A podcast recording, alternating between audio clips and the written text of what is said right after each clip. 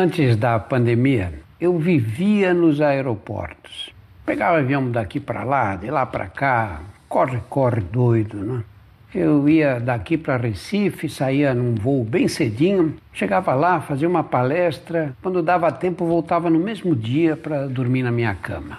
Você vai se cansando de dormir em hotel, depois você dorme no hotel, acorda de manhã, tem que acordar muito cedo. Aí desce aqui em Guarulhos, 9 horas da manhã, e aí 9 horas da manhã um trânsito nessa marginal absurdo.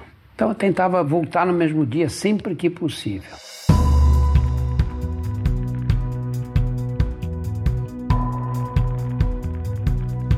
Olá, eu sou Drauzio Varela e aqui você vai ouvir outras histórias.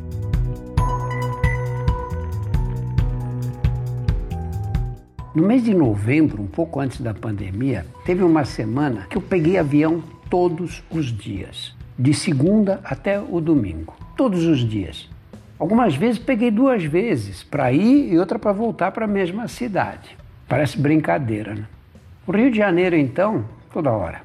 A redação do Fantástico funciona no Rio de Janeiro. Então, volta e meia, diz, você pode vir tal dia para a gente fazer uma reunião?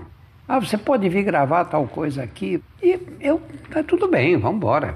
O seu trabalho é esse e tem que ser feito.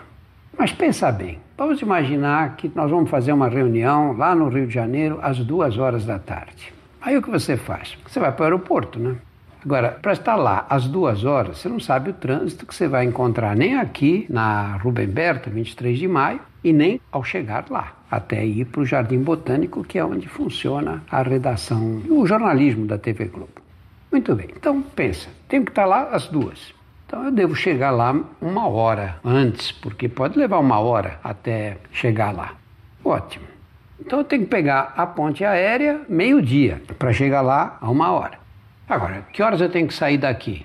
Se eu tenho que pegar o avião ao meio-dia, eu tenho que fazer o embarque até às 11 horas no máximo. Então tenho que sair de casa 10 e meia, estourando, porque aqui também, 23 de maio, Rubem Berta, você nunca sabe o que vai encontrar.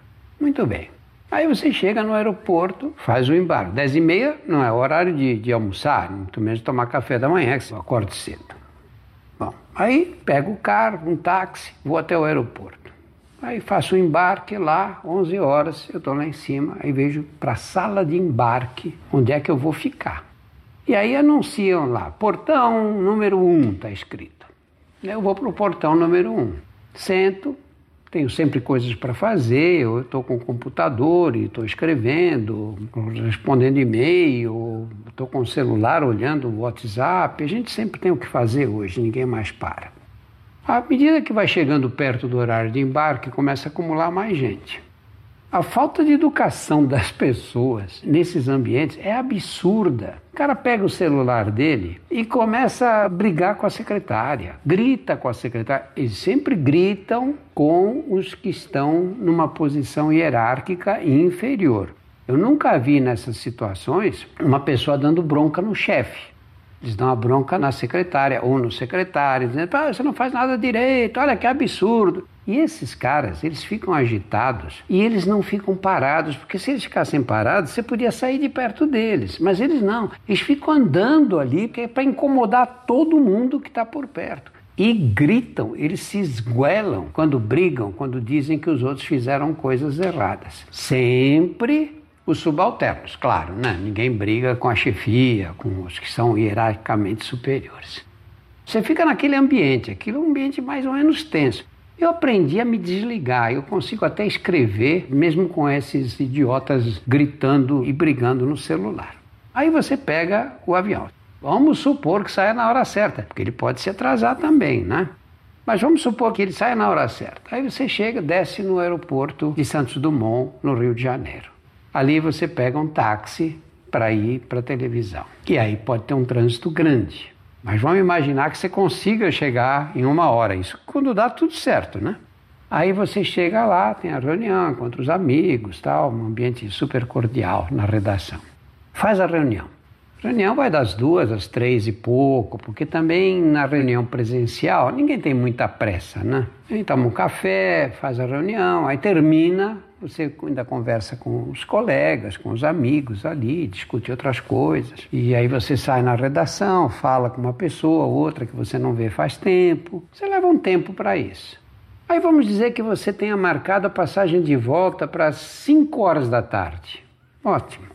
Tudo bem, deu tempo. 5, 5 e meia, você pega o avião de volta. Desembarca aqui em Congonhas às 6, 6 e meia da tarde. E aí você pega a 23 de maio, que é um estacionamento. E esse estacionamento vai te levar para casa, sabe lá em quanto tempo. Então você veja o, o, que acontecia. Você faz uma reunião dessas. Você saiu de casa às 10, 10 e meia, né? Você volta, vai chegar em casa às 7, 7 e meia da noite. Foi um dia inteiro dedicado a uma reunião de uma hora.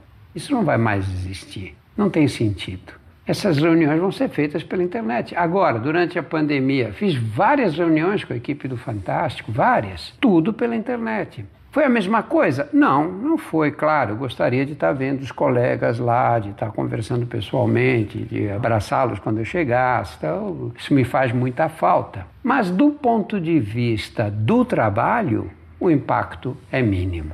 Nós vamos parar com essa coisa de corre para baixo, corre para cima, reúne aqui, reúne ali. A pandemia vai mudar completamente essa estrutura do trabalho.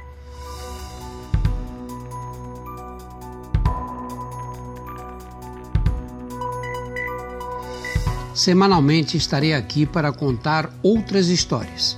A trilha sonora foi feita pela Insonores e a produção é da UZMK Conteúdo.